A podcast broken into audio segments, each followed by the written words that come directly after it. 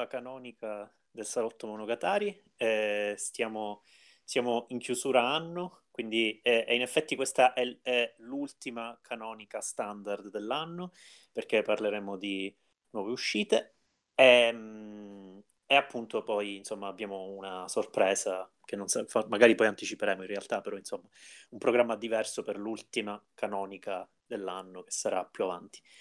E, e oggi, Senti, oggi è la puntata di... natalizia, dai, diciamolo, la puntata natalizia. La puntata, la puntata natalizia, bene, avremo tante puntate natalizie in realtà, almeno due, però, però sì, però sì, è effettivamente una puntata natalizia e di resoconti, eccetera. Non, pote- non potranno vedere i parenti, i nostri ascoltatori, ma potranno sentire noi. Cioè, che... eh, eh, eh, quindi, questo slogan. Siamo... Quindi potrete sentirvi a casa, no? Sì, funziona. Esatto. Perfetto, perfetto, esatto. Eh, e dopo questa, questa iniezione di autostima di gruppo eh... sì, sì sì ma queste saranno le uniche parole che dirò in questa puntata, visto che non ho visto nulla. E eh vabbè, oggi fai, operato- oggi fai l'operatore, esatto, a parte che non, non ce n'è mai stato bisogno di aver visto i film, però vabbè. Allora ehm, oggi parliamo molto fieramente di due film che sono all'opposto assoluto. Eh, a meno, peccato che non c'è Simone almeno per ora, perché sennò avrebbe fatto qualche bel pala- parallelismo, però sono effettivamente eh, due film felicemente antipodici, eh, e in particolare Malmkrog di Cristi Puiu, che è disponibile in D V D export, eh, quindi diciamo si può acquistare online eh, all'estero, e per ora che gli acquisti si fanno molto molto online, insomma è un suggerimento che faccio, eh, certamente a chi mastica l'inglese, perché i sottotitoli si trovano in inglese in questa edizione. E, e infine in Vacanze su Marte eh, di Neri Parenti, che con Puiu ha ovviamente tante cose in comune e che si può, si può affittare su una quantità di piattaforme infinita, quindi insomma. E che quindi, dei due è il prima... film meno natalizio, perché non esatto. c'è uno straccio di albero di Natale, invece in, in Puiu in Man... c'è... Esatto, in Puiu c'è l'albero, c'è la neve, e infatti... Ed è Natale, no, di... il film di Puiu, tra... sì. Quello di Parenti è, è un Natale, un Natale post-mediale, diciamo, però poi, poi ne, parliamo, ne parliamo successivamente, per ora de- ci dedichiamo a Malmkrog. Eh, che ha vinto la miglior regia nella sezione collaterale Encounters di Berlino, eh, che diciamo, diciamo che è un equivalente delle varie eh, Uncertain Regard eh, oppure Orizzonti di Venezia, però a, allo stesso tempo è abbastanza diversa, è un contenitore ogni volta, ogni anno a Berlino differenziatissimo di tantissime cose diverse. Eh, è mh, Malmkrog fu, è stato presentato lì è, ed è tratto, eh, adesso su questo Dario sarà più preciso, da dei testi di dialoghi di Solovyov, si chiama così? Sì, eh, io sbaglio sempre accenti, però nel, nel Mishima l'ho detto bene, Soloviev dovrebbe essere una cosa perfetto. E quindi è fondamentalmente un film eh, di dialoghi, eh, di, quindi... In quanto film di dialogo, molte cose sono spiegate, ma sono anche, come vedremo, allusive e alludono a, a tanto altro.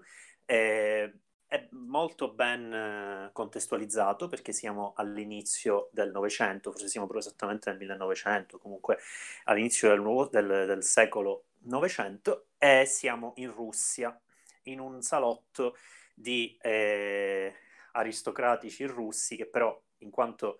diciamo, si intrattengono in dialoghi eh, in un salotto eh, di quel tipo, parlano in francese. Eh, è dell'idea di Europa che hanno questi, questi aristocratici, poi ne possiamo parlare, è chiaramente tutto eh, perfettamente contestualizzato.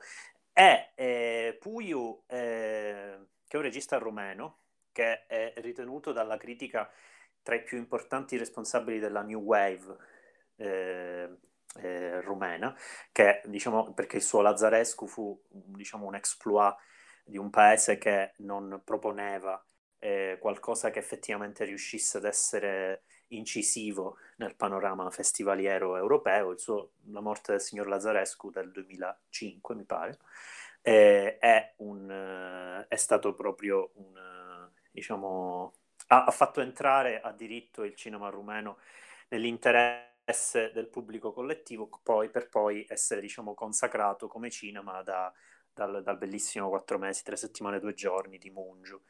Eh, e da tanti altri piccoli registi, Porumboiu, molto più di recente Raduiade, eh, insomma, che si sono a poco a poco distinti e, e hanno creato una new wave che rispetto a, a tante altre new wave in qualche modo ha una sua omogeneità, eh, che ha in comune ovviamente in questi film eh, un certo, una certa...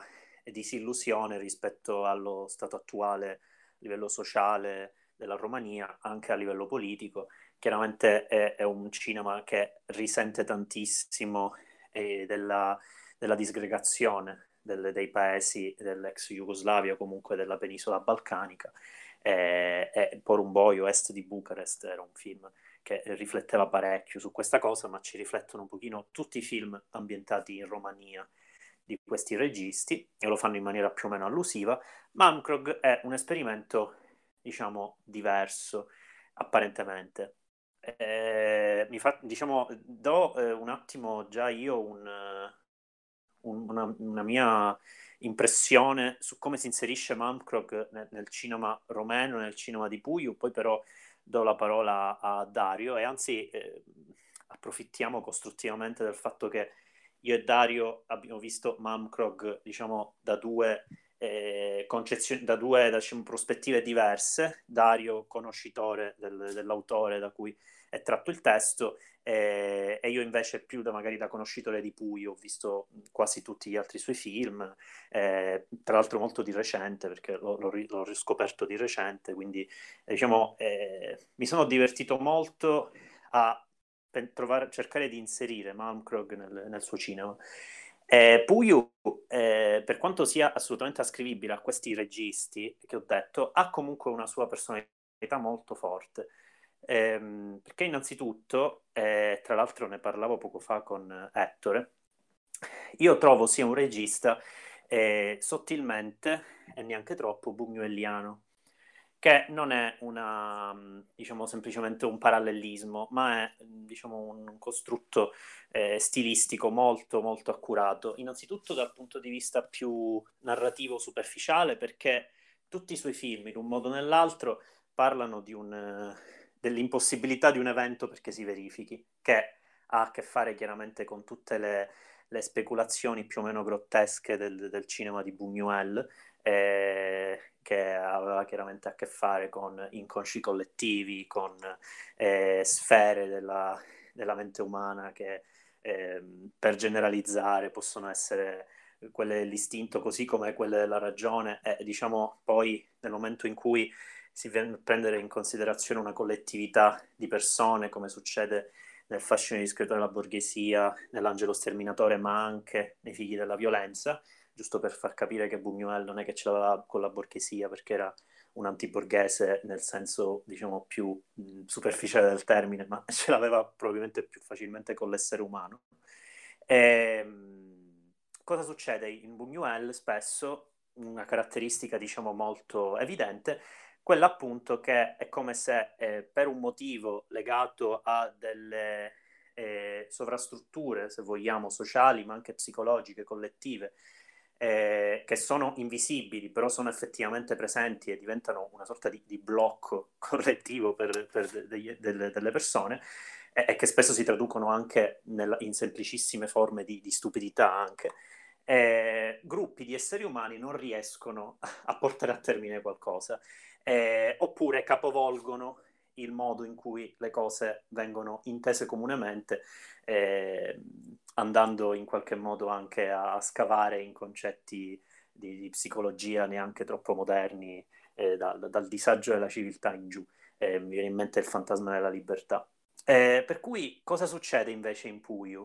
Puiu chiaramente, mentre Buñuel era molto tras- cioè, ha lavorato eh, in Messico, ha lavorato in, uh, in Francia moltissimo, un po' in Spagna, era un po' trasversale, quindi aveva certamente... Eh, un'idea un pochino più eh, estesa e esistenziale dell'essere umano eh, del Novecento, eh, in realtà non solo, ma soprattutto del Novecento, e Puiu è molto inserito nei suoi contesti sociali. Quindi se guardiamo La morte del signor Lazarescu, ma guardiamo anche Aurora, guardiamo Sierra Nevada, parliamo di film che sono intessuti di, di contesti sociali e di, eh, come dire, eh, insoddisfazioni eh, politiche.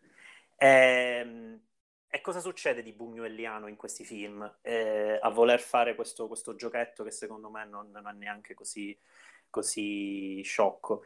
Il Lazarescu, il, il protagonista si sente male, il signor Lazarescu, e viene, eh, deve essere ricoverato in ospedale, ma eh, con, la, con l'assistenza di un'infermiera che lo va a visitare, poi diciamo lo deve portare in ospedale, ma visiterà tre quattro ospedali durante il film e in ognuno di questi ospedali non c'è come ricoverarlo, per qualche motivo. E, e sono spesso anche motivi abbastanza grotteschi, che un po' fanno capo all'incomunicabilità che c'è fra il personale sanitario professionista e il personale, diciamo, professionista, il personale sanitario in realtà di medici e dottori, e invece quello degli infermieri, con i dottori che continuano a ribadire agli infermieri voi non capite niente, quindi smettetela, e, e quindi cose, diciamo, che sono triste, tristemente vere, ma sono anche molto grottesche quando vengono concentrate all'interno di un film e diventano così evidenti.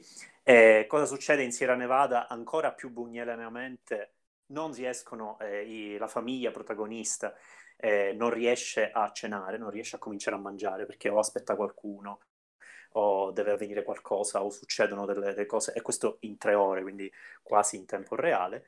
Eh, in Aurora diciamo che forse è un po' buñueliano più sui generis, mi ha, fa- mi ha fatto venire in mente un po' di più eh, Marco Ferreri, eh, in particolare di Dillinger è morto, soprattutto perché è fondamentalmente sul, su, su, sulle azioni di quest'uomo che non si sa esattamente cosa sta facendo, sta in qualche modo eh, esternando una sua eh, insoddisfazione, una sua frustrazione, poi a poco a poco in realtà narrativamente diventa tutto chiaro, però rimane comunque questa idea di, di rimosso, Eh, anche da un punto di vista narrativo, eh, che un po' in qualche modo permette di cristallizzare quel senso di frustrazione eh, di questi personaggi. Eh, e infine Malmkrog, in cui Puiu abbandona la Romania, va in Russia, eh, però in una Russia diciamo eh, di inizio Novecento, quindi una Russia che ha ancora tantissimo eh, dell'Ottocento, insomma, dei, dei, dei secoli degli zar, anche se mh, la, la decadenza di quella stessa Russia è evidente. E cosa succede fondamentalmente il Malmkrog? Secondo me il grande rimosso di Malmkrog, eh, a fianco dei rimossi dei film precedenti, è la consapevolezza di dove ci si trovi, la consapevolezza dei, dei, dei protagonisti di, di, di, di, non, di non riuscire a, a, ad avere un minimo di, in realtà di...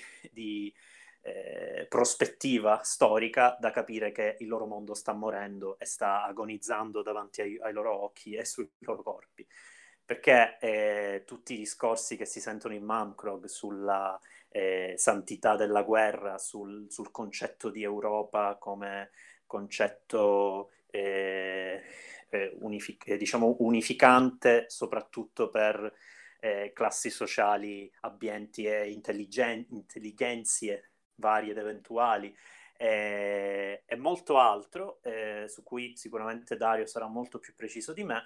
Insomma, molti di questi discorsi, spesso anche un pochino, come dire, positivisti, eh, diciamo vengono eh, messi costantemente in prospettiva allusiva e silenziosa da Puiu rispetto a quello che effettivamente sarebbe successo Eh, nel corso del Novecento, che è un secolo di, di cambiamenti in cui basta passare da un decennio all'altro e quello che è successo nel decennio precedente diventa anacronistico. Eh, e quindi, diciamo, questa, questa idea di, di fine, di morte collettiva che, che si respira in Malmkrog, che viene indicata in maniera più o meno esplicita eh, da un po' tutto, eh, soprattutto da, da un segmento centrale del film, molto breve, che però sicuramente discuteremo, eh, secondo me rappresenta il grande eh, rimosso buñueliano di questo film, eh, anche e soprattutto perché tanto più i discorsi tra i personaggi si fanno eh, dialettici e accesi, eh, tanto più certe assurdità, certo grottesco, eh, che a volte fa anche un po' ridere, viene fuori, e viene fuori in una maniera che in realtà solo Puiu di recente riesco a, a, a cioè constato che solo Puiu riesce a far venire fuori il divertente e il grottesco da situazioni del genere, cioè viene, diventa sempre più evidente che molte delle cose che vengono mostrate e dette sono, sono assolutamente fuori da, da, dal loro tempo. E, e niente, quindi questa è un po' la mia idea trasversale su Malmkrog e, e sul cinema di Puiu. Adesso però mi zittisco per un po'. Quindi, eh, a proposito del, del rimosso buñueliano, eh, c'è proprio una, una, una lacuna. Allora, il, la, la cosa più interessante a livello di adattamento del testo di Solovyov, che sono i tre dialoghi e il racconto dell'Anticristo, eh, è il fatto che la, la messa in scena di Puiu è piena di lacune, proprio rispetto al testo, e, e anche di, sì, di grandi non detti rimossi, eh, di situazioni non spiegate, eh, di scarti visivi, poi ne parliamo più nel dettaglio. Però a proposito del rimosso buñueliano che diceva Marco, io direi che la, la cosa più evidente è la rimozione del racconto dell'Anticristo, che è la parte più famosa del testo di Soloviev, è la parte più apocalittica, quella che descrive nel concreto la... quella che era l'idea della decadenza dell'Occidente, che è espressa in quel testo e in miliardi di altri testi a cavallo tra ottocento e novecento, e Puiu la elimina, o meglio, il film finisce quando uno dei personaggi, Nicolai, va in camera a prendere il racconto dell'Anticristo, che è quindi un racconto nel racconto, esattamente come nel testo originale, eh, però il film finisce prima che lui possa tornare e leggerlo. Eh, per cui quello che è l'elemento più esplicito sulla questione della decadenza, eh, il più apocalittico, più millenaristico anche, è in effetti è rimosso dal film, cioè se ne parla, soprattutto nella parte finale, eh, però Puiu non ce lo fa davvero sentire. Il film finisce con una specie di sospensione che poi è in accordo con l'atmosfera totale di sospensione in cui vivono questi, questi personaggi, che peraltro è un'atmosfera mh, che è, è collegata a un part, in parte evidentemente al loro status sociale, quindi tutto quello che diceva Marco va bene per, per, per descrivere questa sospensione, eh, cioè persone che vivono in una specie di limbo astratto senza rendersi conto di ciò che succede intorno, e Puiu calca molto questa, su questi elementi che nel libro evidentemente non ci sono. E, per esempio nella scena ridicola in cui loro appunto aspettano che, che i servi spostino la sedia per potersi alzare, addirittura Ingrida, che è il, uno dei personaggi, eh, dice a uno dei, dei, dei servi: dai, muoviti, dai, presto, perché lei si vuole alzare, finché non arriva qualcuno a spostarle la sedia lei non, non riesce a farlo. E, e in tutti altri piccoli dettagli che riguardano proprio le... Le, le classi sociali inferiori che sono all'interno della, della magione in cui è ambientato il film, cioè i camerieri e, e io dico servi perché comunque venivano trattati più o meno come tali. Non, non parliamo di maggiordomi delle ville inglesi degli anni cinquanta. Ma in ogni caso, eh, quindi da un lato questa atmosfera di sospensione si collega sicuramente al loro status sociale, dall'altro si collega alla natura comunque astratta sia dell'opera originale che del film. Astratta in che senso? Eh, l'opera originale è semplicemente un saggio filosofico in forma di dialogo, e tra l'altro raramente vengono adattati saggi filosofici, anche quando in forma di dialogo, al cinema, perché è qualcosa che percepiamo come molto poco cinematografico. Mi vengono in mente solo un paio di esperimenti degli anni novanta di De Oliveira, qualcosa, vabbè, Michael Snow però vabbè, a modo suo, il banchetto di Platone di Marco Ferreri, comunque eh, veramente casi, casi molto rari. E anche se la mia prospettiva è che in realtà Malmkrog ribalti molto il, eh, l'intento originario di Soloviev, e sia un film fondamentalmente antifilosofico, antisistematico, Ehm, antiteorico, nonostante cioè, questo va contro tutto quello, quando lo vediamo chiaramente è, è un profluvio di dialoghi tra l'altro su, su cose molto raffinate in alcuni punti, si va proprio quasi su questioni di etica analitica, alcune questioni di teologia, proprio di letture specifiche di passi dei Vangeli, ma il... Um, prima cosa che fa Puiu, e quindi insomma bisogna chiedersi anche perché adattare un testo del genere, e secondo me la risposta c'è all'interno del, del film, e, e soprattutto in che modo lo fa. Prima cosa, eh, inserisce le donne che nel testo originale non ci sono, inserisce una serie di personaggi di contorno che nel testo originale non hanno questa rilevanza, e qui in realtà in alcuni momenti sono anche protagonisti di momenti di raccordo tra un dialogo e l'altro. E, e l'altro elemento è che elimina il punto di vista dell'autore. Nel libro c'è il signor Z, che è evidentemente Soloviev, si capisce da alcuni particolari, eh, e quindi tu sai che è il punto di vista dell'autore, eh, e gli altri fanno quasi da contrappunto. In realtà eh, gli altri sono anche dei personaggi tipici, il principe, il, il conte. Eh, Mal- Puiu in Malmkrog invece spoglia i personaggi del carattere, dei, dei caratteri tipologici. All'inizio sembra che sia così, sembra che rappresentino dei tipi umani che portano, si portano dietro lo stereotipo di un principio, di una teoria filosofica. In realtà lui passa il resto del film a smentire le, le aspettative del, dello spettatore. E Olga, per esempio, inizialmente pare una, una classica cristiana, poi invece si viene a, a capire che ha una visione non trascendente del cristianesimo, non crede nella resurrezione. Eh, Edouard sembra un liberale, invece poi il suo paneuropeismo è quasi è, è molto colonialista. E, mh, Ingrida, che all'inizio è molto battagliera, diventa sempre più eh, tranquilla. Madeleine, che secondo me è il personaggio più interessante, eh, all'inizio sembra la più rigida, addirittura censura le parole, in realtà è tipo il folletto Puck della situazione, eh, sorride, è sarcastica, mette le virgole all'interno dei dialoghi, eh, sempre più verso, verso la fine, e le situazioni che sembrano più tranquille poi si caricano di una tensione emotiva che nel testo originale era assente, essendo pieno di tensione intellettuale, ma la tensione emotiva si scatena ehm, più spesso davanti ad argomenti logici, eh, ma talvolta anche davanti alla, al silenzio degli altri commensali. Penso alla scena in cui eh, il dialogo in cui Edouard espone la sua idea dell'Europa e dove i, per gli altri eh, astanti ridacchiano, sono sempre inquadrati con, questo, eh, con questi controcampi eh, abbastanza dinamici, mentre ridono, mentre si danno quasi gomitate, eh, e quindi ogni frase più pomposa è la frase di Edouard e più viene rovesciata in qualche maniera.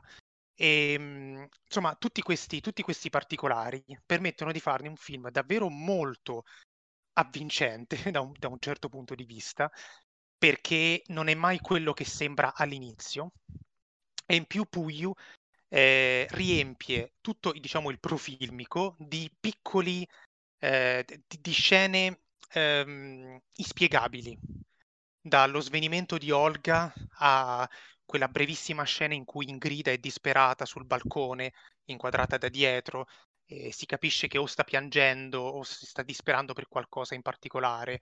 E poi la scena centrale della sparatoria, di cui parleremo, che, dove c'è anche lì un crescendo, dove a Puiu interessa più il climax, il pianoforte al piano di sopra, gli sguardi loro mentre il discorso viene interrotto, e, e, e non tanto il, i particolari morbosi della, della fucilazione.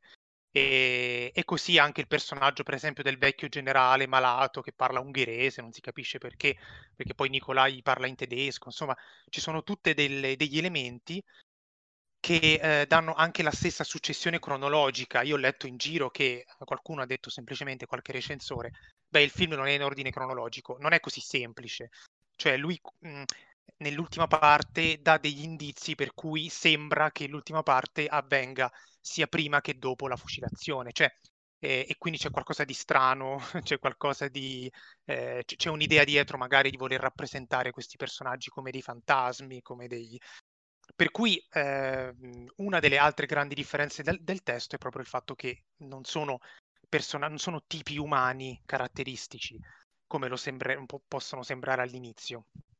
ma diventano sempre più eh, partecipi della atmosfera di sospensione, di alienazione che vuole trasmettere il film, perché non è che eh, Puiu elimina questi caratteri tipologici e poi però fa un'analisi psicologica dei personaggi, no, per cui da un certo punto di vista non è un film davvero filosofico, né un film però narrativo, psicologico, semplicemente è la descrizione di una sensazione collettiva che esprime bene un sentimento di disagio che si sentiva molto a cavallo tra ottocento e novecento, anche soprattutto nei circoli colti, così intellettuali, eh, che è il famoso tramonto dell'Occidente. E, per, quindi chiaramente fare un film così adesso ha anche le sue implicazioni in termini di... Cioè, ha, ha delle, del, del, delle derive nell'attualità questo discorso, soprattutto nei, nella, nella parte in cui Edouard parla della sua visione d'Europa. Ma nonostante questo non credo che sia un film che vuole parlare solo di quello, appunto. Anche tutte le parti eh, che spesso, insomma, ho letto che sarebbero una critica sociale, quello di cui abbiamo parlato prima, cioè eh, questa attenzione a questa, ai particolari di, di un'aristocrazia eh, fondamentalmente pigra e, e senza, senza contatto con la realtà. Nella scena molto tesa dell'ultimo dialogo a tavola, uno dei particolari che si vedono sono i piatti molto elaborati che vengono messi a tavola e che nella maggior parte dei casi vengono tolti, dopo qualche minuto, praticamente interi. Eh, quindi, nel senso, questi dettagli per me non sono irrilevanti, eh, quasi a uno spreco di cibo o, una, o uno scarso interesse per cose materiali o per cose... Sicuramente ci sono tutti questi elementi, ma quello che rende il film eh, davvero, davvero bello è invece il racconto di tutti questi piccoli scarti, questi, queste virgole, questi accenti, che si sposano bene con un ritmo che è quello un po' sinusoidale, diciamo, che ha l'intero film, dove nel primo dialogo la M D P si muove Eh, spesso non in armonia o in sintonia con lo scontro dialettico che sta avvenendo. Due stanno parlando e, e la, la macchina si muove verso il terzo che si allontana un po' e che non, non sta partecipando al dialogo, eh, però anche si alterna momenti molto. Esatto, ma poi si alterna a momenti di immobilità, a momenti, in questo senso il primo dialogo sembra un microcosmo dell'andamento altalenante che ha poi tutto il film. Eh, poi torna a una, il campo totale della prima, del pranzo, anche quello molto eh, quello invece è immobile, fisso. Poi arriva con tutto il gioco di campi contro campi nell'altro dialogo, e poi la scena, il climax, la sparatoria. Poi torna calmo, poi torna teso di nuovo, e poi c'è questo finale quasi eh, aereo eh, per cui il, lui parla di una di una sensazione collettiva di, di disperazione, di decadenza, che si insinua sempre più nell'animo dei commensali mentre fanno questi dialoghi. Lo, lo sposta bene con un ritmo molto particolare nella messa in scena e è molto visivo come ritmo. Io mi aspettavo qualcosa di molto più teatrale, ma non è esattamente così.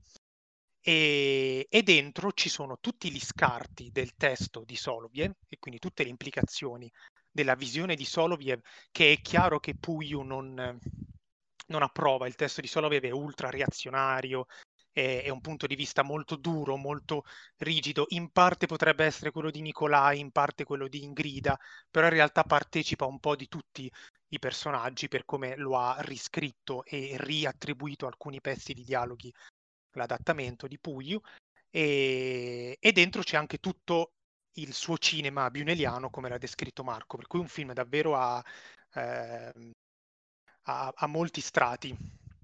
Lo diciamo spesso, sì, però in questo caso è particolarmente vero. Sì, mi piaceva, mi piaceva l'appunto cui in realtà poi ho concentrato molte, molte idee sul film, cioè quello sul, sull'idea di, di sviluppare il film con due, eh, con due modi diversi Di, di messa in scena, cioè il piano sequenza banalmente e il, eh, il campo contro campo, che sono alla fine le due, le due vere e proprie eh, grammatiche del film, salvo certe scene centrali che sono un pochino più, che sono questi, questi, questi appunto, questi intermezzi eh, strani di cui parlava Dario, quindi ci sono panoramiche, c'è dentro la stanza del, del vecchio generale, cos'è, insomma, ci sono anche delle scelte diverse, però tendenzialmente le due, le due, le due modalità sono quelle.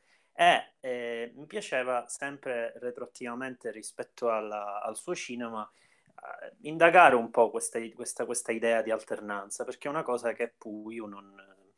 è la prima volta che fa proprio, almeno a me manca soltanto il suo esordio, ma da Lazarescu in poi il piano sequenza fa da padrone ai film di Puiu, piano sequenza anche a costo eh, di, eh, di perdere eventi che magari avvengono dietro un angolo o dietro una, una zona del campo nascosta, per, perché alla fine il piano sequenza deve rimanere tale, eh, in maniera un po' meno rigorosa in Aurora, ma rigorosissima in Sierra Nevada. Eh, questi eventi grotteschi e fuori dal, dalla linearità, se di narrazione si vuole parlare, in Malmkrog sono la, la ragione d'essere di, di Aurora, che è un film completamente in cui il rimosso è probabilmente il senso di quello che stiamo guardando, quindi è il, la posizione dello spettatore, con questo protagonista che si aggira per... Per, per, la, per questa città rumena che non, non è Bucarest, ma non mi ricordo qual è, eh, diciamo, eh, e non capisci come si eh, contestualizza, finché alla fine, dopo tre ore di, di, di omicidi apparentemente a caso e di cose strane, lui fa un resoconto, diciamo, in una stazione di polizia, e allora diventa tutto chiaro, però, diciamo, poi ironicamente si riguarda tutto il resto del film, e, insomma, ci si fa qualche domanda. E, e quindi questi eventi fuori dal seminato e, e, e un pochino, come dire, questi cortocircuiti sono eh, molto suoi. La cosa che non è mai stata impiegata, come avevo già detto, è il campo contro campo. Ora, chiaramente questo film eh, ha dei vettori eh, molto ben specifici nelle dinamiche che si vengono a creare fra i personaggi che, che parlano fra di loro. Eh, diversamente invece da, eh, da, da Sierra Nevada, per esempio, che per mantenere l'analogia geometrica è più, dà più l'idea di, di un fascio di rette, di un fascio proprio di rette, quindi di, di un punto Eh, fisso e di tutte le possibili direzioni che si possono, che possono partire da quel punto nello spazio, eh, e quindi eh, in Sierra Nevada eh, questa ossessione di Puiu per rimanere fermo sul posto e, e, e, e muovere la camera ruotando senza mai spostarsi in, nel, diciamo, senza mai fare traslazioni, ma limitandosi a delle rotazioni, tra l'altro su un solo piano. Scusate se sono così geometrico, però Puiu è veramente rigoroso su queste cose. E... Lo fa anche nella, nella prima scena, esatto, del film di Malmkrog. Esatto. Eh, c'è la telecamera ferma e gira, diciamo, a sì, una, novanta gradi per seguire la, la, alcuni personaggi che si muovono. Sì, lo fa in, nella prima panoramica, ci sono o due o tre panoramiche nel film eh, e, e funzionano così, soprattutto appunto questa prima che dici è eh, proprio a rivelare un campo che è sempre più, è sempre più chiaro, cioè all'inizio siamo persi in questo bianco nevoso e poi poco a poco entra la casa, passa il gruppo di, di, di, di ovini, quindi insomma c'è, c'è una lenta contestualizzazione che insomma è la, la, la creazione della scena e del contesto in un film, cioè propria di, di, diciamo, non voglio dire di un maestro perché insomma, però comunque di un autore con una sua forte personalità. E, e anche quando tutta la prima ora, che è, appunto è il, il primo lungo dialogo, eh, tutta è sviluppata, come diceva Dario, con piani sequenza e con eh, stacchi che sono veramente così pochi da diventare significativi, eh, e sono letteralmente della camera che si va spostando sempre più verso una, una certa finestra nel salone in cui si muovono i personaggi, eh, e appunto in quel caso ancora non ci troviamo in quelle, dinam- in quelle traiettorie di questi, di questi vettori dialettici, diciamo, e eh, come diceva per esempio Ettore, eh, seguire la cameriera o il cameriere che va porgendo i bicchieri piuttosto che seguire qual è il centro del dialogo, come diceva anche Dario, certi personaggi si allontanano e seguire loro piuttosto, è certamente interesse eh, diciamo, è dovuta all'interesse di cogliere un'atmosfera ancora prima che magari una dinamica che comunque è, è comunque fondamentale, la dinamica dialettica, perché comunque stanno, stanno discutendo, le discussioni eh, vengono seguite.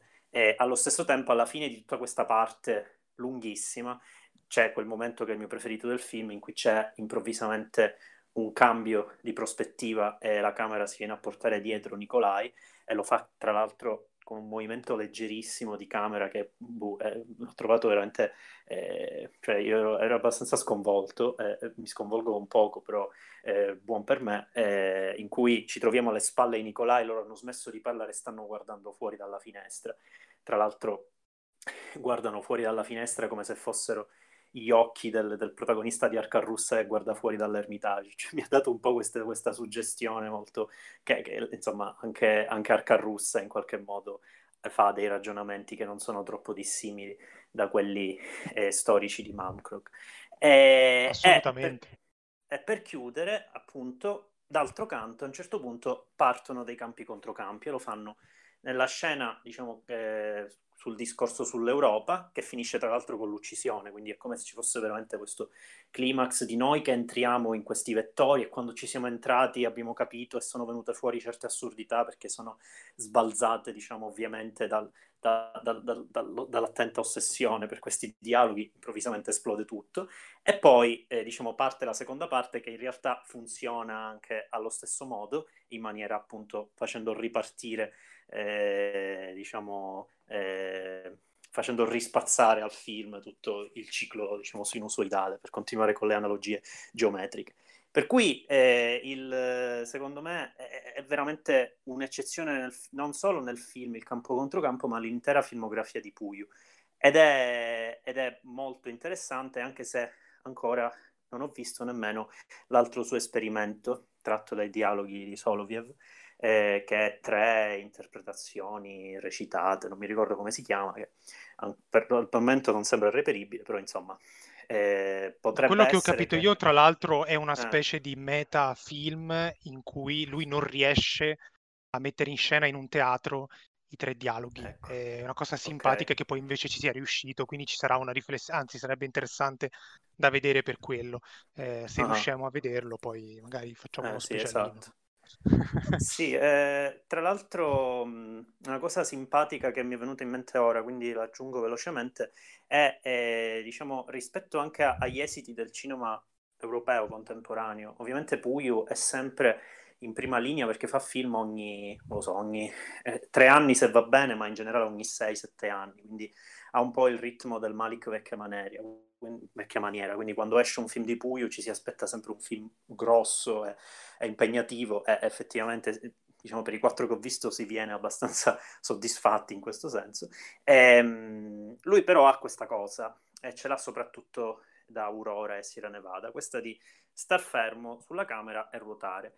Tra l'altro, eh, sottolineando molto eh, i movimenti di questa camera quando devono, per esempio, riacciuffare un personaggio che aff- fa qualcosa che sembra essere, diciamo, imprevedibile, e quindi la camera si sposta, eh, diciamo, eh, in maniera secca a cercare di seguire un'azione che avviene in scena, come se non se lo aspettasse, ok? Quindi cercare di, di riprodurre il senso di smarrimento dello spettatore, che non si può immaginare quello che decide all'improvviso un personaggio senza dirlo, perché sono decisioni chiaramente eh, mentali, e, e riprodurre questa, questa, questa incertezza con questi movimenti di camera assolutamente insicuri, che in Sierra Nevada esplodono, perché là siamo in una casa di pochissimi metri quadrati e ci saranno trenta personaggi, quindi non vi lascio immaginare quanto si confonda e ci confondiamo noi, però è molto bello. Eh, chiaramente eh, in Malmkrog succede pure, però avviene in una maniera molto meno, cioè ho la sensazione che nonostante tutto sia molto meno artigianale di questi film, cioè ho la sensazione che sia un film che eh, nonostante abbia qualcosa del genere non è mai, cioè molto più impostato, rigoroso e anche cinico rispetto a personaggi che invece magari prima, a cui prima magari poteva concedere in altri film un pochino della, della, della propria pietà, non dico che è pietistico, però insomma, mentre in Malmkrog è, è gelido, eh, rispetto a tutti, eh, perché anche, i, anche le, le classi, eh, diciamo anche, anche i servi, i camerieri, diciamo, non sembrano essere stinchi di santo, per cui, eh, come dire, anche questa Infatti... è... Puiu è impietoso verso tutti i personaggi, ecco perché eh. dicevo che ridurre alla critica sociale verso l'aristocrazia, sì, come hanno fatto qualche recensore, è un po' sbagliato, nel senso che è come ridurre Buñuel alla critica alla borghesia. Esattamente, eh, infatti. Anche perché eh. criticare l'aristocrazia nel duemilaventi che è un po' anacronistica. Sì, sì, certo. Sì, esatto. Eh. Eh. Lo e, tra l'altro il film vive, vive di questa dialettica tra istanze moderne e anacronismi assolutamente non nascosti, di cui il testo di Solovyov è pieno, e Puiu sono proprio quelle parti che non tocca. E, ed è interessante, a proposito del discorso su come gioca con le aspettative dello spettatore, è proprio il, il, il modo in cui si passa da un dialogo iniziale sulla guerra, in cui quindi lo spettatore comincia a farsi delle idee molto precise, molto dicotomiche, e mm-hmm. Edouard e Nicolai sembrano i personaggi ragionevoli, e Edouard sì. addirittura un po' quasi, sembra quasi un socialdemocratico, non lo so. E, e poi e, e quando comincia il suo discorso sull'Europa, pure, cavolo, gli Stati Uniti d'Europa, sì. l'unificazione, non ci facciamo sì, esatto. più la guerra, d- diventa in pochi secondi un discorso etnocentrico. Eh, quando su, parla dei barbari, cioè. Esatto, sì, che gli altri popoli uguali. Fanno schifo. E esatto. la cosa interessante è, è proprio che, ok, lui sta inquadrando una cosa vera, tra l'altro ancora molto presente nello spirito russo, cioè l'oscillare tra il voler essere europei e il sentirsi più asiatici, la famosa slavofilia e cose del genere. Ma io non, non posso non pensare che sia un qualcosa che comunque è presente in parte anche nell'anima romena, perché appartiene a molti scrittori romeni che mi vengono in mente, e Puiu sicuramente ha quest'occhio anche sulla sua, eh, sulla sua terra. Per cui è, è interessante che ci sia la, la rappresentazione di un pensiero così contraddittorio, eh, che è storicamente esatto, perché il paneuropeismo nasce con l'intento quello della pace perpetua, Kant e tutte queste cose qua, però in effetti va a finire un po' come il discorso di Edouard, proprio storicamente, e, e quindi eh, nel testo originale di Solovyov era un modo per andare contro a, a, a Tolstoi, in realtà, eh, perché Solovyov era slavofilo e non... Eh, paneuropeo. Eh, invece eh, Puiu mantiene, mantenendo le stesse frasi, proprio per il modo in cui gira, eh, il modo in cui usa i campi e controcampi, e le cose che fa fare agli astanti durante il discorso di Edouard, e il climax in cui va a finire il dialogo con la scena violenta, stravolge completamente un discorso. Eh, per me è anche un'ottima lezione su come una sceneggiatura, parentesi aperte, non parentesi chiuse, faccia un film. Eh, in qualche senso, perché appunto è, è tutto completamente stravolto dall'occhio, dal modo in cui lui posiziona la, la macchina da presa, pur essendo lo stesso discorso del testo di Solovyov, che però era, era in disaccordo con, con Edouard in una maniera diversa rispetto a come lo è Puiu. Per cui è, anche qui è tutto un gioco con le aspettative del lettore, dello spettatore, e... E, e, e fa capire anche quanto sia un film non di soli dialoghi, però fatto di tutti questi dettagli e accortezze, eh, che poi lo, re- lo rendono veramente cinema puro. Io, ripeto, mi aspettavo una cosa molto più teatrale e invece non è così. Eh, non l'abbiamo detto, dura tre ore e venti. Ah sì, esatto, dura tantissimo. Eh, dura anche tantissimo. Se da quello che ho capito sono le... cioè le durate dei film di Puiu sono comunque abbastanza sì, sì. consistenti, sì, sì. però questo è il più lungo, sì, sì. credo. Questo è il più lungo, perché sì. tre ore e venti, insomma. Sì, sì, sì, si è mantenuto, si è mantenuto sulle, sulle tre ore di solito. Cioè Aurora e Sierra Nevada durano. Ah, vabbè. No, no. venti Siamo sempre là, che... però insomma, venti minuti voleva fare il film più, più grosso. È impegnativo, vabbè. Ma vale la pena. Magari il pomeriggio, mm-hmm. dai, di sera uno magari si abbiocca. E... io l'ho visto il pomeriggio. Quindi... esatto, diamo anche consigli su come non abbioccarsi, che non si sa ecco. mai. Ecco, e soprattutto, okay. ecco, posso dire una cosa, non eh, so che eh, queste cose eh, quando le fanno gli altri mi danno un po' fastidio, mi sanno un po' da nazi della visione. Però ecco, non dividetelo in due parti, perché secondo me un po' perde.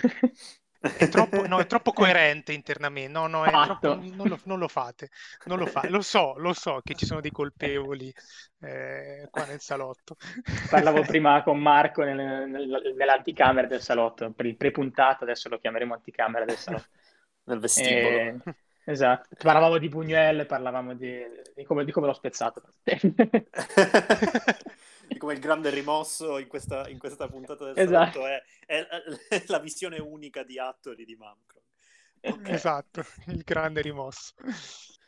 E allora adesso passiamo invece a, a, all'altro antipodo di cui avevo già fatto cenno prima, cioè eh, l'ultimo cinepanettone di, eh, di Neri Parenti, in Vacanze su Marte, eh, Boldi e De Sica, che non è la prima volta che tornano assieme, però insomma... Eh, insi- diciamo insieme in, questa, in questo caso e eh, abbiamo invitato Davide Truclec, che è tra i più eh, cinefili appassionati di cinepanettoni che io conosca, in senso buonissimo. Ciao, da- ciao Davide. Ciao a tutti. Eh, e quindi niente, allora faccio la mia solita breve, breve speriamo, eh, introduzione al film e poi eh, lascio volentieri la parola a voi. Eh, il... Um... Quindi Vacanze su Marte. Ieri ho visto un'intervista a Boldi e De Sica, dicevano che è il loro ventiseiesimo film, da Yuppies fino a ora, quindi ventisei film con la pausa eh, di cui sappiamo, di cui con- che conosciamo, conosciamo bene tutti, non lo so, non, non, non... se, si è, se si è minimamente interessati all'argomento si conosce, cioè la pausa del, do- dopo Natale a New York, si sono separati, sono tornati assieme. No, Natale a Miami. Natale a Miami è l'ultimo, Natale a New York sì, non sì, c'è sì. Boldi. Natale a New York c'è, non c'è Boldi, c'è solo De Sica. Sì. Ok, ok, perfetto. Eh, e tra l'altro il finale di Natale a Miami, per dire che loro si devono abband- lasciare, è stupendo. Comunque. Eh, sì, esatto.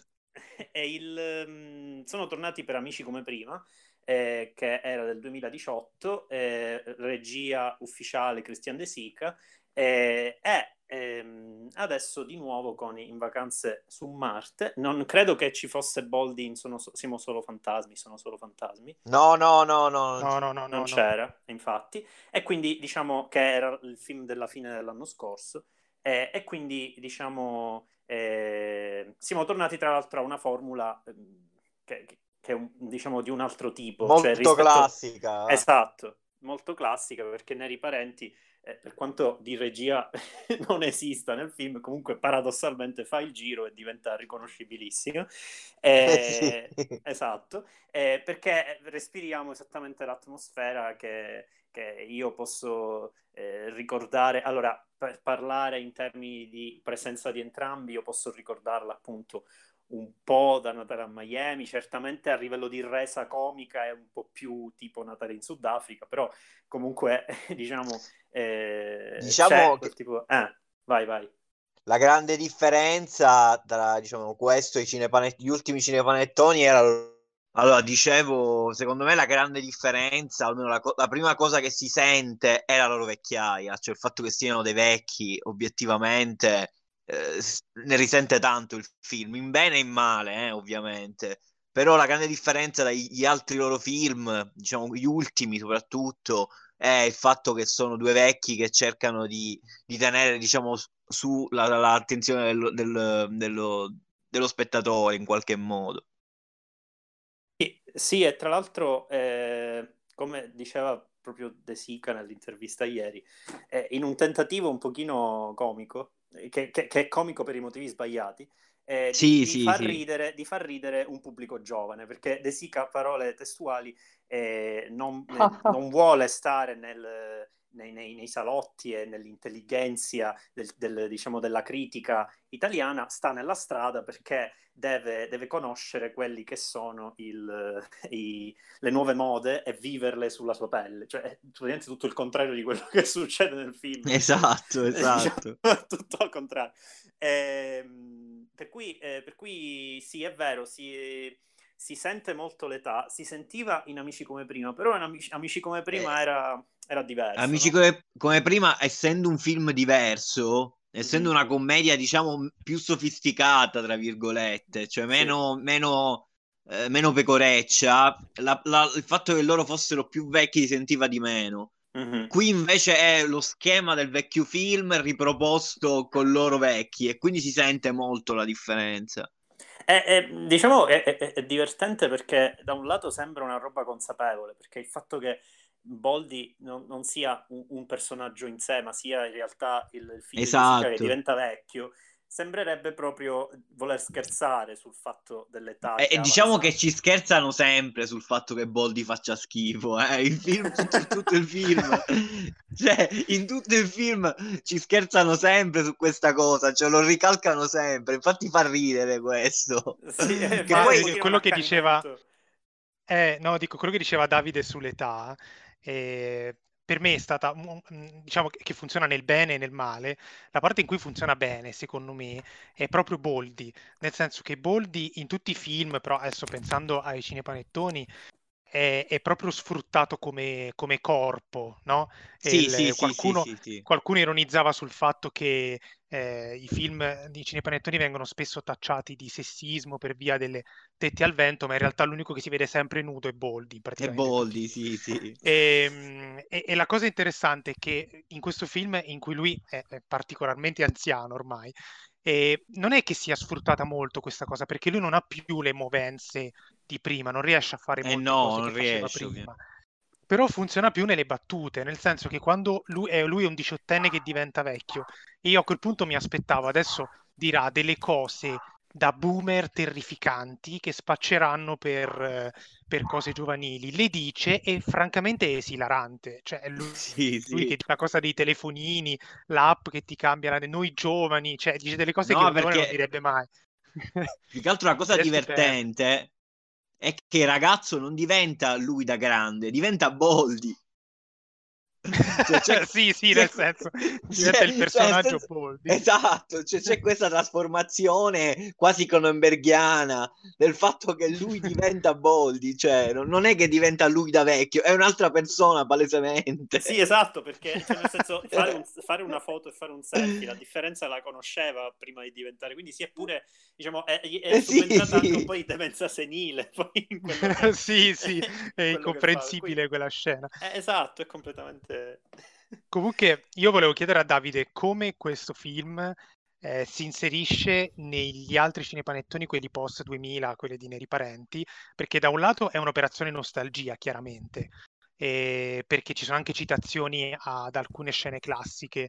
Eh, io non sono un grande cultore, però ho individuato, c'è una citazione a Natale a Rio, un'altra a Merry Christmas mi pare, cose del genere, Natale a Miami, eh, lui che si Natale a Miami, prega, sì, ovviamente sì. Esatto, ma eh, a parte questo, mh, sì, c- cioè, da un lato c'è un'operazione nostalgia e dall'altro è anche un po' diverso per il fatto che, ad esempio, loro recitano insieme per tutto il film, che è una cosa che nei cinepanettoni di Parenti mm. non succedeva mai. Loro erano sempre storie separate, no? Che poi si univano nelle scene più forti, comiche, eh, che forse magari anche questo magari è un po' la debolezza del film, il fatto che eh, non hanno la scena comica principe in cui loro sono insieme, sono insieme da quando Boldi appare, cioè tipo dopo, dopo mezz'ora in realtà. Eh, per cui non so, ecco, co- come, co- cosa c'è di diverso o di simile rispetto a, agli altri classiconi con Boldi e De Sica di Neri Parenti, e anche se magari ti è sembrata anche a te una specie di pietra tombale sul genere, proprio consapevole, autoconsapevole. Diciamo che secondo me va a chiudere un pochettino la tripletta, che adesso è una tripletta che si è creata da Super Vacanze di Natale. Diciamo che sono stati tre modi di mettere una pietra tombale appunto sul cinepanettone.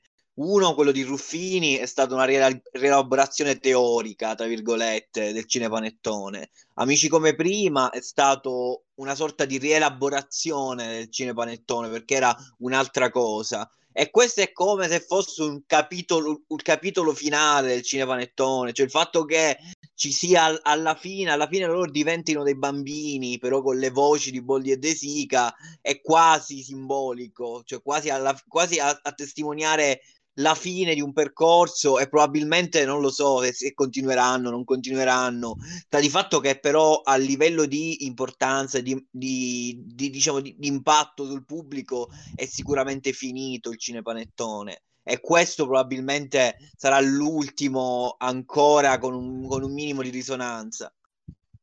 Sì, tra, tra... la scena finale, no? C'è scritto su, sul chat, c'è scritto Natale su Marte, vero? Sì, esatto. O magari sono sì, dimenticati di mettere qualche eh, magari sono dimenticati di mettere qualche albero di Natale in giro, allora mi trovo...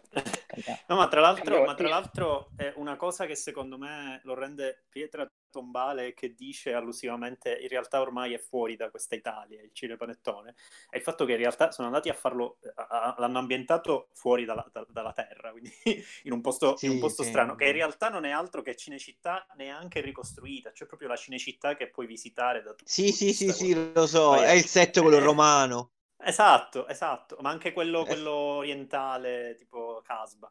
Per cui, eh, come dire, è, è veramente... Cioè, mettere Cinecittà sotto un dome, creare una sorta di, di, di stranissima eterotopia, cioè una roba proprio folle, eh, se ci si pensa bene. Ma per me c'è poi... anche un'idea... No, no, vai Davide, vai. No, dico, gli effetti visivi non sono fatti neanche così male per essere un cinepanettone. Io pensavo peggio, sì, anch'io. Eh, sì, io sì, mi aspettavo sì. molto peggio, sinceramente. Sì, sì, sì, è vero, è vero, è vero. Tutti, tutti i giri di testa nello spazio, oppure il buco nero. Il buco nero alla Interstellar. Esatto. Eh sì, perché Interstellar chiaramente è preso di mira. Eh, palesemente è lì. Comunque, visto, visto che Marco mi fa sempre le pulci quando parlo della verosomiglianza degli alieni nei film eccetera, tu che ne sai come funziona un buco nero e del perché lui si trasforma in Boldi poi, scusa? Ma infatti io dicevo perché che era un per forza un speciale. difetto, ma io dicevo che era un bel effetto speciale, non dicevo che era, che era, che era un punto debole del film, tutto il contrario. Vedi che Simone perde sempre. Ah, ecco, meno male. Secondo me se i buchi neri ci trasformassero in Boldi avremmo già finito l'esplorazione spaziale da, da tanti anni. Sì, sì, eh, sì, non, non ci sarebbe altro da trovare. Dai. La NASA chiude, dice va bene, ci va bene, ci va bene così, ragazzi. Volevo... Io adesso fa- faccio eh, un vai, po' vai. il, il, il, il, il Ghezzi come o Roger Ebert, come dice qualche nostro hater, e poi passo la parola a Marco, eh, perché la questione dell'ambientare a Cinecittà e renderlo palese eh, per me ha un significato, eh, nel senso sia Neri Parenti che i, i fratelli Vanzina, in modo diverso, perché insomma, i Vanzina ritengono che Parenti abbia volgarizzato il cinepanettone, insomma c'è una specie è la di... macchina del tempo di Ciao Darwin.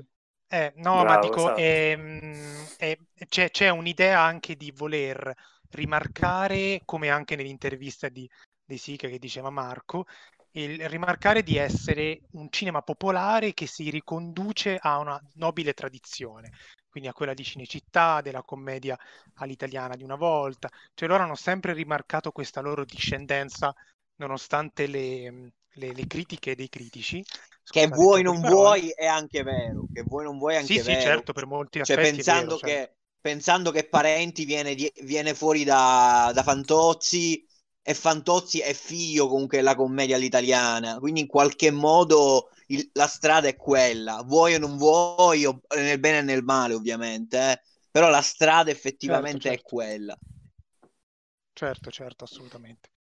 E eh, eh, eh, qual è eh, in effetti poi alla fine nel film il tentativo di parlare con le generazioni nuove, infilarci la, la, una, uno dei tanti Fred, al solito chiaramente il film è corale, eh, una delle, tante, delle linee narrative è quella dei due influencer che fanno un po' il verso a, a Fedez e Ferragni, eh, perché in realtà eh, diciamo lo, in che senso? Nel senso che devono mostrarsi e scambiare fusioni di fronte alla camera, di fronte a qualsiasi tipo di occhio web, ma poi si portano gli amanti appunto quando vanno in vacanza su Marte, eh, e conducono queste, queste, queste diciamo questa vita fuori dallo schermo. Poi in realtà diciamo ehm, La, la, il personaggio interpretato da, dall'attrice giovane, che sicuramente qualcuno qua sa come si chiama, eh, che è la fidanzata del figlio di De Sica, cerca di scoprirli. Eh, Fiammetta di... Cicogna. No, esatto. no, no, la, la, no, no, aspetta, diceva la, la, la fidanzata del figlio di De Sica. Ah, eh, ah ok, ok, ok. No, Fiammetta Cicogna è l'influencer. È l'influencer, eh, sì, okay. sì, sì, sì, avevo capito. Eh, è appunto, Dovrebbe eh... essere dei Tantucci. Mm, sì, dovrebbe, okay. oh, mi pare di aver cap- capito fosse una dei braccioletti rossi. Ah, ok, ok. Molto, molto ho, bellina. Ho Deve la... fare qualche lezione di dizione, però comunque molto bellina. No, infatti è, è cosa, è, lei cerca di mettere sotto occhio web appunto queste relazioni clandestine, lo fa in tutti i modi possibili, affidandosi a Boldi nella parte più infelice di questo suo tentativo, mm-hmm. eh, arrivando a droni e altre cose. Ecco, eh, mi, mi piaceva capire eh, anche nell'impiego di Herbert Ballerina, che, che ormai è, è, che è un'icona un pochino strana in realtà nel, nell'ambito della... della generazione cresciuta a, diciamo, a Cinepanettoni duemila. È utilizzato per, per quello che è, più che per quello che può fare, eh, secondo me. Eh, però, eh, ecco, volevo sapere mh, da chi voleva rispondere, Davide o chi altro, eh, in, in che misura, cioè come, si, come effetti questo film risulti veramente vecchio rispetto al modo in cui guarda queste, queste cose, cioè da cosa si desume il fatto che sia proprio un approccio, un approccio Vabbè, fuori secondo dal me... mondo. Secondo me il cinepanettone, cioè nel, soprattutto nel come guardava i giovani, è sempre stato vecchio, eh? Mm, è vero. Cioè okay. i, giovani, i giovani ci sono sempre stati nel cinepanettone, o meglio, dal novantacinque, tipo, non mi ricordo, da, da, da, da comunque dai primi episodi hanno cominciato a infilare questa pseudosatira sui giovani. Ed è sempre mm-hmm. stato molto molto vecchio nel modo in cui li ritraeva, diciamo, non è che dava una, una prospettiva, non dico verosimile, ma neanche tanto eh, tanto onesta va dai giovani, no. È sempre filtrata, stato filtrata da un occhio eh, vecchio, esatto. Cioè, onestamente vecchio, sì, ora si parla sempre di boomer eccetera, ma qua è proprio è palese. E qua c'è palese, anche ora certo. non, non ti volevo interrompere, scusa, però mi è venuto in mente anche, lo butto lì, che non è il cinepanettone, però quel film che è uscito su Netflix poco tempo fa, quello Sotto lo studio di Riccione. Esatto, esatto. Parla, stavo parla di... proprio di giovani, parla. Scusa se no, ti ho rubato. Vabbè, parla proprio di giovani, ma è, è, è scritto da una persona che ha almeno settanta anni. Esatto, e si vede, si vede. Si vede che, che, non l'ha, che non l'ha scritto nessuno che ha, che, fare, che ha mai avuto a che fare con un giovane, se non quando rimproveri tuo figlio che non ha fatto i compiti. Cioè... Sì, fa- fatto da un vecchio che era giovane settanta anni fa, quindi eh, certo, è, ovvio eh. che, è ovvio che non può dare una, una prospettiva vicina a quella che è oggi la gioventù, essenzialmente. Esattamente. Sì, mi viene in mente, mi viene in, mente in... Uh... Natale, allora in Natale sul Nilo certamente c'erano le letterine, c'era il discorso che Enzo Salvi portava le letterine in Egitto, ma credo che tra l'altro questo discorso era portato esplicitamente nel, nel sogno di, di giovane di, di Boldi, che mi pare che in quel film avrebbe voluto partecipare ai Pooh e al, e al esatto, diciamo, esatto. A, a creare il gruppo, ma in realtà poi i, i sogni dal genitore vengono, vengono distrutti da, su, da, da suo padre, mi pare, non mi ricordo, per cui c'era un pochino anche questa, questo tentativo di fare Sì, un, sì, un sì, parallelo. Sì, per, perché la figlia non voleva fare, voleva fare la letterina, però suo padre non voleva, una cosa simile. Esatto. E quindi, e quindi cerca di fare perno anche sul sogno infranto di gioventù del padre. Però sì, chiaramente sì. Ci sono discorsi anche questi assolutamente, cioè il, il, il fenomeno eh, sarebbe anche da farci un discorso su come il fenomeno Mediaset in qualche modo ha cercato di plasmare l'immaginario giovanile di inizio duemila si rifletta nei cinepanettoni di quell'epoca. Eh, chiaramente qui è, è, è ancora più eh, cioè, la distanza è forse ancora più, più grossa, ancora più incolmabile, eh, e, e secondo me cioè, è anche è evidente da certe, da certe uscite che, che fanno Eh, rispetto a slang eh, ad altre cose, no, eh, ma anche semplicemente eh. una battuta di Ballerina, Herbert Ballerina all'inizio che dice mm. ah io non, lav- non ho mai lavorato, non, ho mai- non so come si fa a lavorare, questa esatto. è proprio una boomerata pesantissima. sì, sì sì perché chiaramente l'influencer o chi di non lavora. non lavora certo, certo. Esatto. Esatto. Questa... comunque secondo me ci sono due riflessioni da fare in merito a questa, a questa faccenda. La prima è che io ho letto in un'intervista che Neri Parenti mal sopporta queste, queste, questi pezzi giovanilistici nei, nei, nei cinepanettoni, che erano sempre originariamente voluti da De Laurentiis, e proprio lui litigava, diceva eh, mi, mi rompe che, tu, che inseriamo queste cose, quindi le faceva un po' di, di malavoglia, no? Eh, ma in realtà mh, se uno va a guardare, Davide ha citato Vacanze di Natale novantacinque, che è dei Vanzina, se non sbaglio, E in realtà que- questo, questo- queste visioni eh, un po' boomer, appunto, de- del questo giovanilismo un po' spiccio, eh, è molto vanziniano. Eh, cioè non è s- presente solo in Vacanze di Natale novantacinque, ma in un sacco di fi- altri film, eh, tipo Il cielo in una stanza, tipo anche... Ma anche, ma, ma eh, guarda, anche il primissimo Vacanze di Natale, quello che ha dato, diciamo, esatto. l'origine, c'era questa prospettiva, c'era questa visione. Però sai che lì forse era più azzeccata, tant'è vero Lì che era molti molto, degli anni ottanta ci si riconoscono. lì è Eh, molto cioè, azzeccata, secondo me. esatto, perché era il loro periodo, i Vanzina quel, quel Sì, decennio lì sì, lo hanno re- certo, letto bene, e quindi, certo, mentre dopo certo. hanno perso un po' il- la bussola, ovviamente. Fare poi lentamente. Esatto, invece per quanto riguarda Parenti, appunto, sembra che lui non le volesse mai fare queste cose, quindi sono state sempre un po' un'imposizione dall'alto, e forse, forse si vedeva pure. Ma eh, invece per quanto riguarda il ruolo di, di Herbert Ballerina, eh, io non ho potuto fare a meno di eh, collegare il- in Vacanze su Marte alle due migliori parodie di cinepanettoni che sono state fatte. L'hanno detto tutti questa cosa, però la, la mia opinione è che eh, Neri Parenti l'abbia fatto consapevolmente, addirittura gli do questa... Perché Herbert Ballerina mi fa venire in mente Natale sul cesso di Maccio Sì, Capatonda, sì. ovviamente, e mentre Marte mi fa venire in mente Natale nello spazio di Boris, eh, il film. Ecco, cioè a me sembra una coincidenza troppo, eh, non lo so, troppo eclatante, che in questo film finale, in qualche modo, abbiano voluto riunire, parodizzare le loro stesse parodie, e quindi buttandola in vacca, perché già la stessa idea di Marte vuol dire la sto buttando in vacca. E, insomma, io, io l'ho letta come qualcosa di abbastanza consapevole, non dico, non dico proprio calcolata a tavolino, ma un occhio ce l'hanno buttato, no? Non potrebbe essere così. Ma secondo eh, me, diciamo, a parte la parentesi dei giovani, è un film molto consapevole. È un film consapevole sia di queste autoparodie, sia del, del suo essere stesso una parodia in qualche modo, sia della, ve- della senilità dei suoi, pr- dei suoi protagonisti. Cioè, secondo me è un film che nel bene e nel male, anche qua, è molto, molto lucido, diciamo, su, su quello che rappresenta. Sì, sì, sì. Sai, un'altra cosa è il, il rapporto Boldi-De Sica, perché come dicevo prima, non, ehm, insomma, di solito loro nei cinepanettoni non recitano insieme per tutto il film, eh, invece, tra- tranne qualche eccezione, invece in questo sì.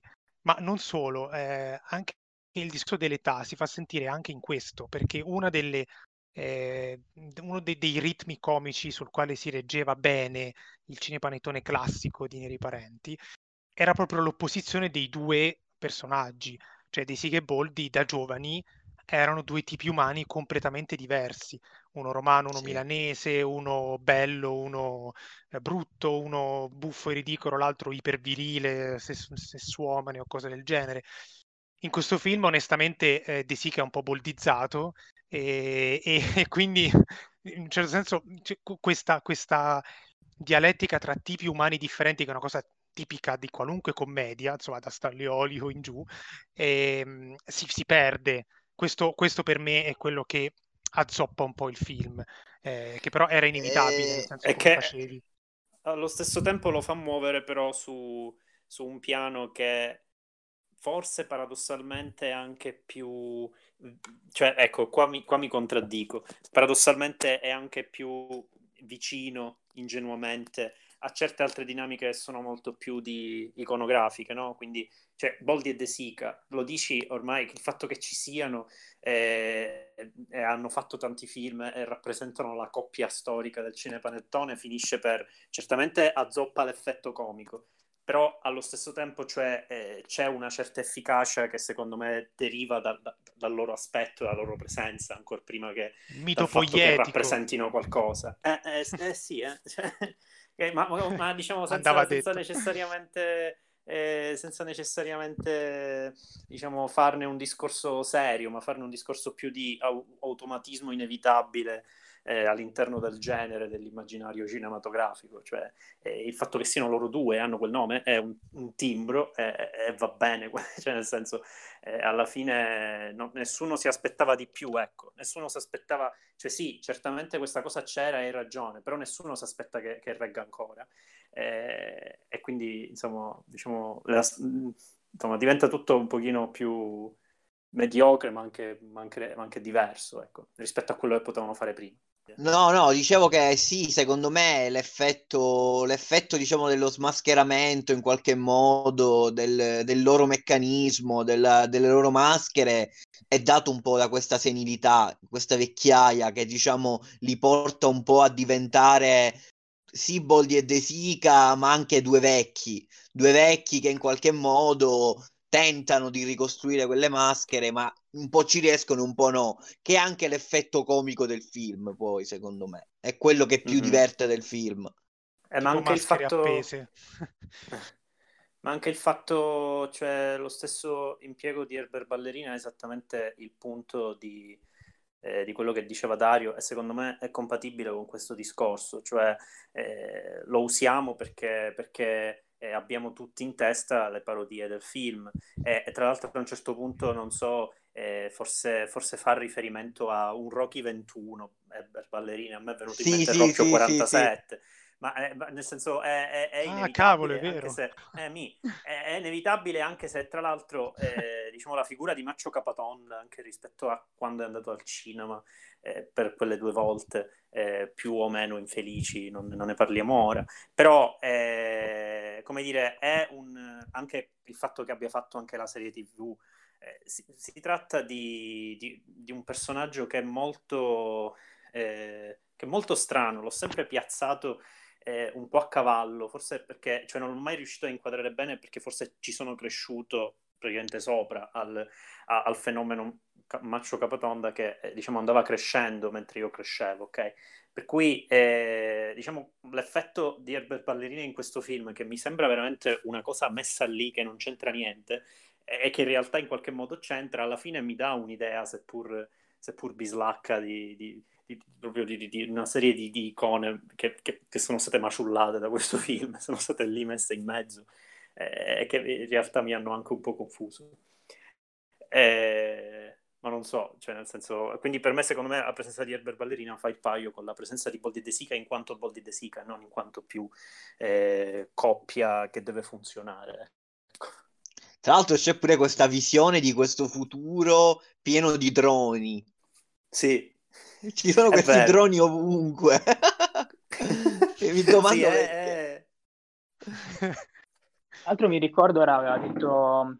Marco su Telegram qualche giorno fa che all'inizio del film c'è una frase che io non mi ricordo, ma eh, che dice che tutto è come, co- co- come è sempre stato, come è già stato. Sì, allora, se mi... Esatto.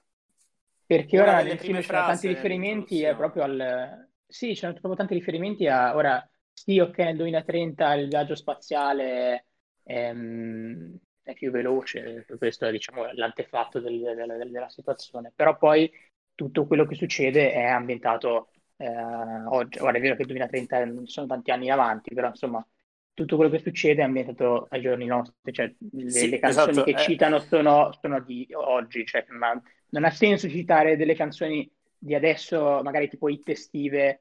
Ora io non sono particolarmente eh, informato sulla musica italiana, la situazione italiana attuale della musica, però... Le canzoni citate, era, Marco, so, possiamo fare nomi, Calcutta, insomma, sono canzoni eh, magari tipo hit, passeggeri di adesso, che non ha senso citare nel duemilatrenta, però magari con l'antefatto che, di cui parlava Marco, quel messaggio ha, ha un senso eh, a livello di...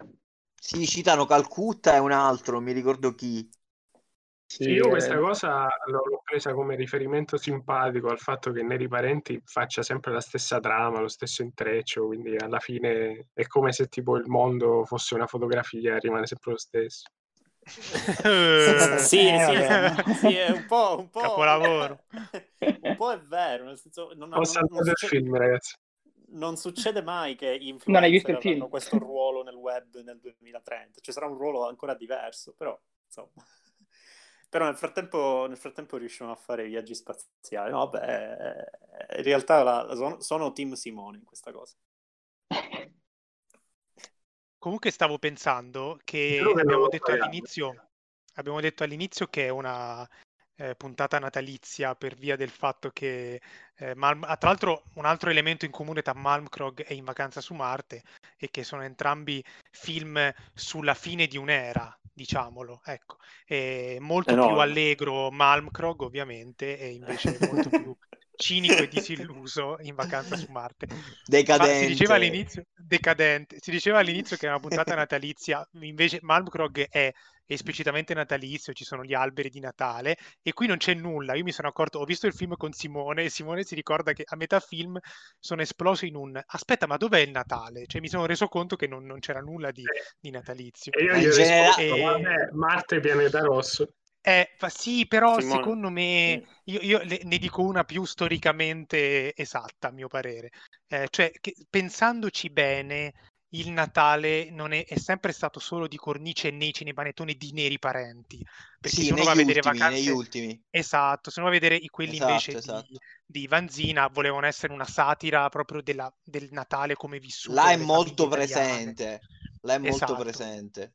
Invece, forse con l'eccezione di Christmas in Love, che me lo ricordo un po' più natalizio, ma tutti gli altri di Neri Parenti sono proprio il Natale puramente di cornice. Secondo me il fatto che lui l'abbia tolto anche dal titolo, l'abbia tolto dal, dalle scene, è proprio è la sua firma, cioè lui mette la firma del, sul suo cinepanettone che non è panettone, cioè non c'è, non c'è il Natale. È un eh, così, è un'idea, e anche questa è un'altra rim- rimarcatura anti-vanziniana, perché c'è, c'è della, de- ci, sono, ci sono dei dissapori interni all'interno della categoria, quindi ci sta, secondo me.